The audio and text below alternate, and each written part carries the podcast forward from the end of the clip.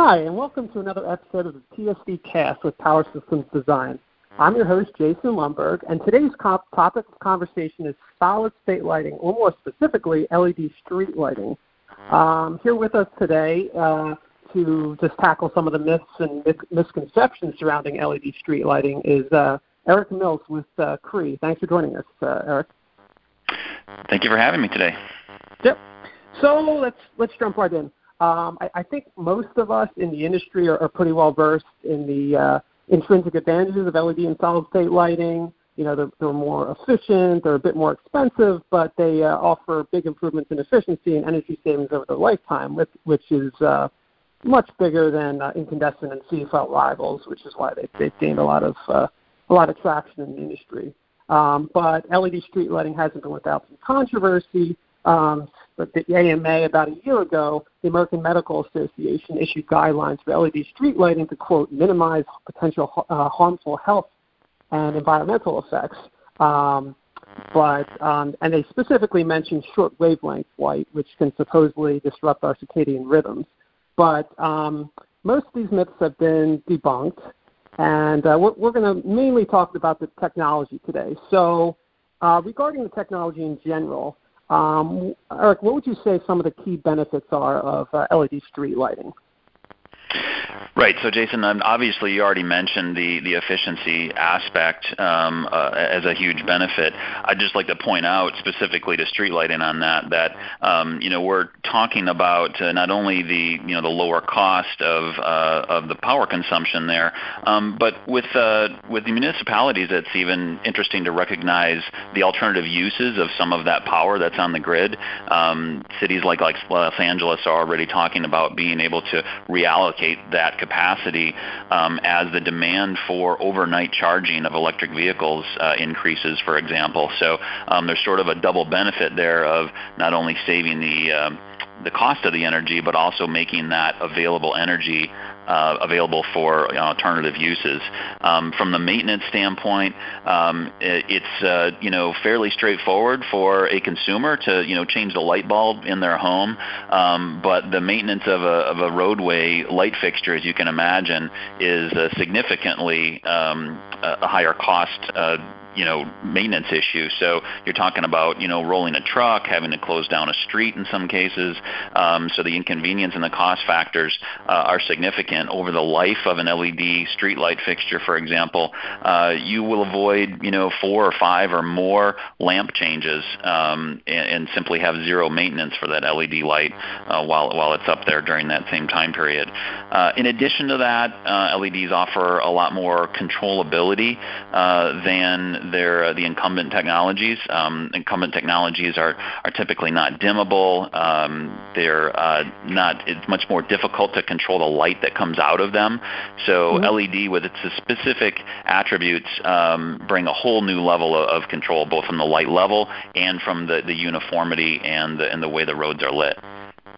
Right. I, I, so I think I think you just sort of touched on this already, but would you say the L E D street lighting is more or less omnidirectional than uh, legacy technologies? And how would you say that this could help uh, motorists?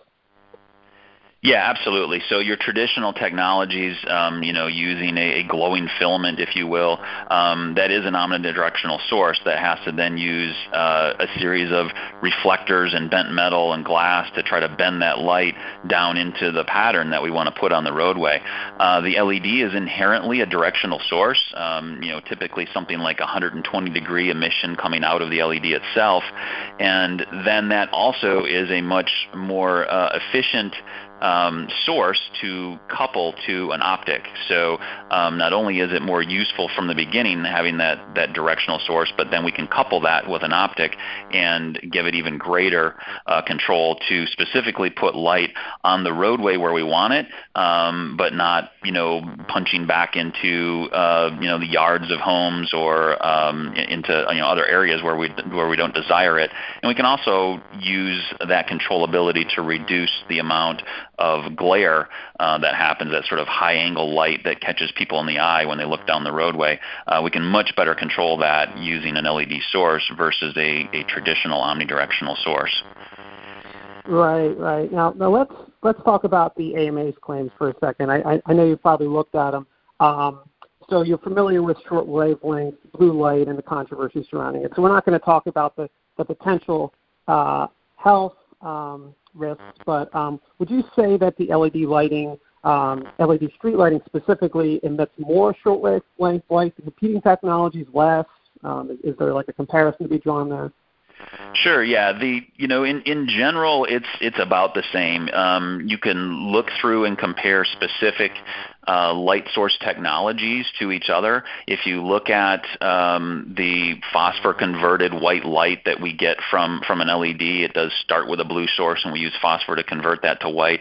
It's about the same amount of blue content um, that we're used to seeing in other sources such as incandescent or halogen or even fluorescent. And there are other sources, uh, specifically in outdoor lighting, that we've been using uh, for a very long time, such as metal halide, that actually can have higher uh, blue content or short wavelength light uh, than some of the L E D sources we're using today. If you compare it to other sources, such as high pressure sodium, um, you know, then it does have a slightly higher amount of blue content uh, than those, but uh, again, not something uh, so significant that it isn't what we've been used to seeing um, in a lot of our different light sources already being used. Right. Now, are there any benefits to short wavelength light, or, or is it just a matter of uh, reducing it in general? Right. Well, when, when we're talking about short wavelength light in this context, we're talking about visible light. We're not talking about, right, you know, very short ultraviolet light. So absolutely, visible light is visible light, and basically we're talking about the color blue. So if we don't have any um, or very little short wavelength light, then you're missing aspects of color rendering. Um, you know, you want a broad enough spectrum of uh, wavelength to properly render the different uh, colors that you're going to see uh, in the environment. So uh, there's certainly the benefit of having um, every uh, piece of the visible spectrum be included in your source so that you get effective uh, color rendering. Um, the shorter wavelength does tend to have uh, a, a give a sense of a higher visual acuity as well. So um, you know, there's been a lot of uh, comment from some of the conversion areas we have of moving away from sort of the dingy yellowness of some of the sodium technologies to L E D being a more truer white and more more natural sort of um, you know effect of the, of the the amount of spectrum that we contain in sunlight. So uh, a lot of people feel much safer in the roadways with uh, with a, a higher level of uh, you know spectrum width there. Right, and as you said, it, re- it reduces glare, which I, g- I guess could potentially reduce accidents if you know the glare is blinding people and such. Yeah, absolutely. Um, and, and it's uh, the combination of, of being able to control the light from the L E D more, in addition to having um, you know essentially a, a broader spectrum and more color rendering. Um, you know. It's interesting to think about also, you know, what is in the roadway when you drive down it. We use different colors for different signs. Um, we use different colors for stripings on the roadways. Um, and uh, it, it's interesting to look at some of the pictures, for example, of our roadways lit under those traditional sodium um, sources. And it's difficult to differentiate some of those colors and different colors of signs, a, a white stripe versus a yellow stripe, for example. Um, and with L E D technology bringing in the full spectrum of light, those differences come come back into view just like they would during the daytime. Right. Okay, so let's let's bring Cree into the conversation specifically. Um, could, could you briefly go over um, Cree's L E D street lighting portfolio?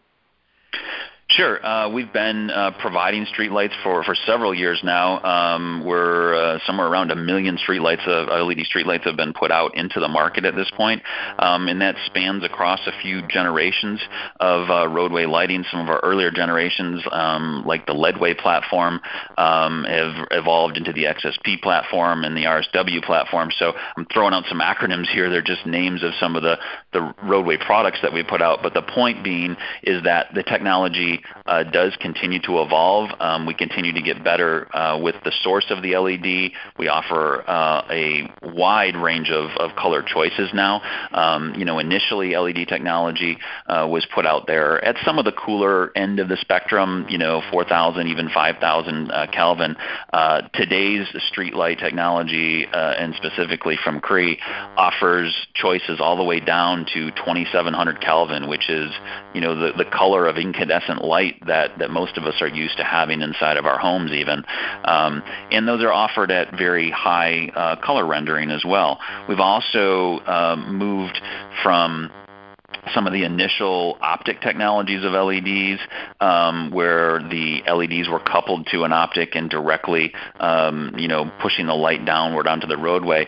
Now we've moved on to even more indirect sources, um, such as our new WaveMax Uh, optical system, where the light is pushed into a lens system, and that lens system uh, effectively mixes all that light together and provides a nice uniform blanket of light onto the roadway. So further reducing glare, further improving uniformity so we don't get hot spots and shadows on the road, which can be very distracting uh, to drivers, um, and, and also bringing, again, up even to a higher level that distribution of color so things look more natural to the, to the drivers and, and pedestrians.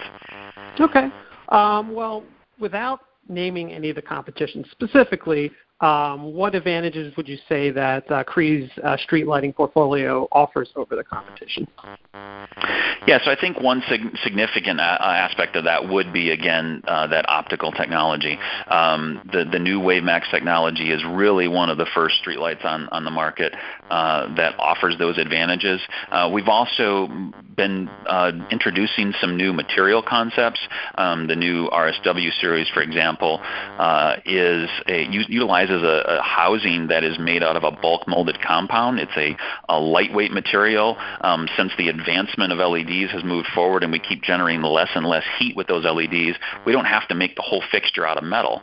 So that means that the fixture is a lot more lightweight. It's easier and safer to install.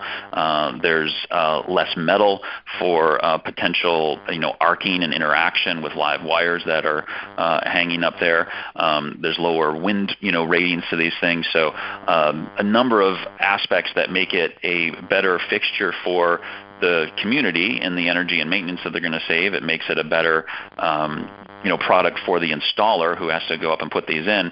And then with the improved uh, optics and um, the, the, the way the, the roadways are lit, it's better for those users that are going to be driving down the road. No, that, that, that, that sounds great, Eric. Um, well, I, I guess that about wraps up our, our P S D cast. Um, I want to thank you for your time, Eric. And to our listeners, thanks for tuning in. Thanks.